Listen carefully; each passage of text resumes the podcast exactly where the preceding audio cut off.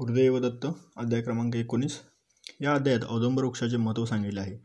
त्याचा थोडक्यात कथाभाग असा आहे श्री नृसिंह हिरण्यकशिपूचे पोट आपल्या नखांनी फाडून जेव्हा त्याला मारले तेव्हा हिरण्यकशिपूच्या पोटात असलेल्या विषाने नृसिंहांच्या नखांची आग होऊ लागली. त्यावेळी लक्ष्मीने औदंबराची फळे आणून दिली. नृसिंहाने आपली नखे त्या फळात रोवली त्यामुळे नखांची आग थांबली. म्हणून नृसिंहाने औदुंबराला अनेक वर दिले. श्रीगुरु हे उष्ण उग्र नृसिंह मंत्राचा जप करीत. त्याची उष्णता बाधू नये यासाठी ते औदंब वृक्षाखाली बसत असत. कलियुगातील तोच कल्पतरू आहे. अमरेश्वराच्या सानिध्यात चौसष्ट योगिनी होत्या. त्या श्रीगुरूंची पूजा करण्यासाठी रोज दुपारी औदंबर वृक्षाखाली बसत असत.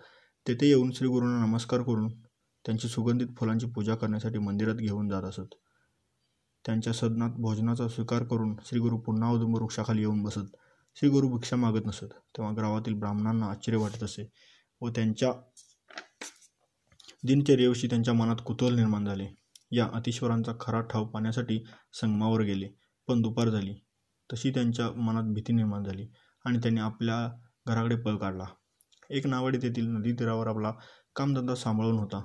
एक दिवस त्याला असे दिसले की योगिनी श्रीगुरूंच्या पूजेसाठी आल्या आहेत. त्या श्रीगुरूंना पाण्यात घेऊन जात आहेत. त्यांच्यासाठी नदीचे पाणी दुभंगून त्यातून वाट निर्माण झाली. त्या नावाड्याला खूप नवल वाटले. थोड्या वेळाने त्या श्रीगुरूंना घेऊन बाहेर आल्या. त्या नावाडीची खात्री पटली की देवकन्या ज्यांचे पूजन करीत आहेत ती व्यक्ती नक्कीच ईश्वरी अवतार आहे. दुसऱ्या दिवशी योगिनी परत आलेल्या पा त्याने पाहिल्या. श्रीगुरू जेव्हा योगिनींसह नदीच्या पात्रात जाताना दिसले तेव्हा तो नावाडीही त्यांच्या नकळत त्या पात्रात गेला. त्या पात्रात नक रत्नखचित गोपुरे असलेले एक अप्रतिम नगर त्याला दिसले. श्रीगुरू तेथे जाताच सारे नगरच आरती करण्यासाठी बाहेर आले. आतमध्ये एका महालात श्रीगुरू एका रत्नजडीत सिंहासनावर बसले असता श्रीगुरू त्याला त्रयमूर्तीरूप दिसत होते.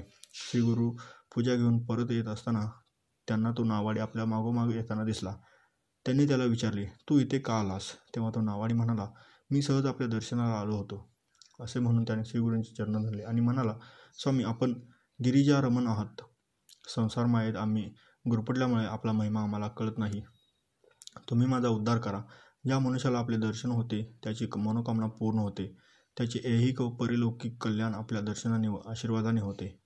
नावाड्याची विनम्रता पाहून श्रीगुरू प्रसन्न झाले व त्यांनी त्याला म्हणाले तुझी मनोकामना पूर्ण होईल. माझा तुला आशीर्वाद आहे परंतु आत्ता तू जे पाहिलंस ते कोणाला सांगू नकोस.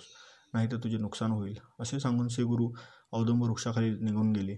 नावाडी त्यांचा निरोप घेऊन जिथे तो नौका बांधून ठेवीत असे तेथे आला. त्या नौकेमध्ये त्याला द्रव्याचा ठेवा मिळाला. त्याला श्रीगुरूंचे स्मरण झाले. पुढे तो ज्ञानी झाला आणि नंतर निरंतर श्रीगुरूंच्या सेवेत राहिला. गुरुदेव दत्त.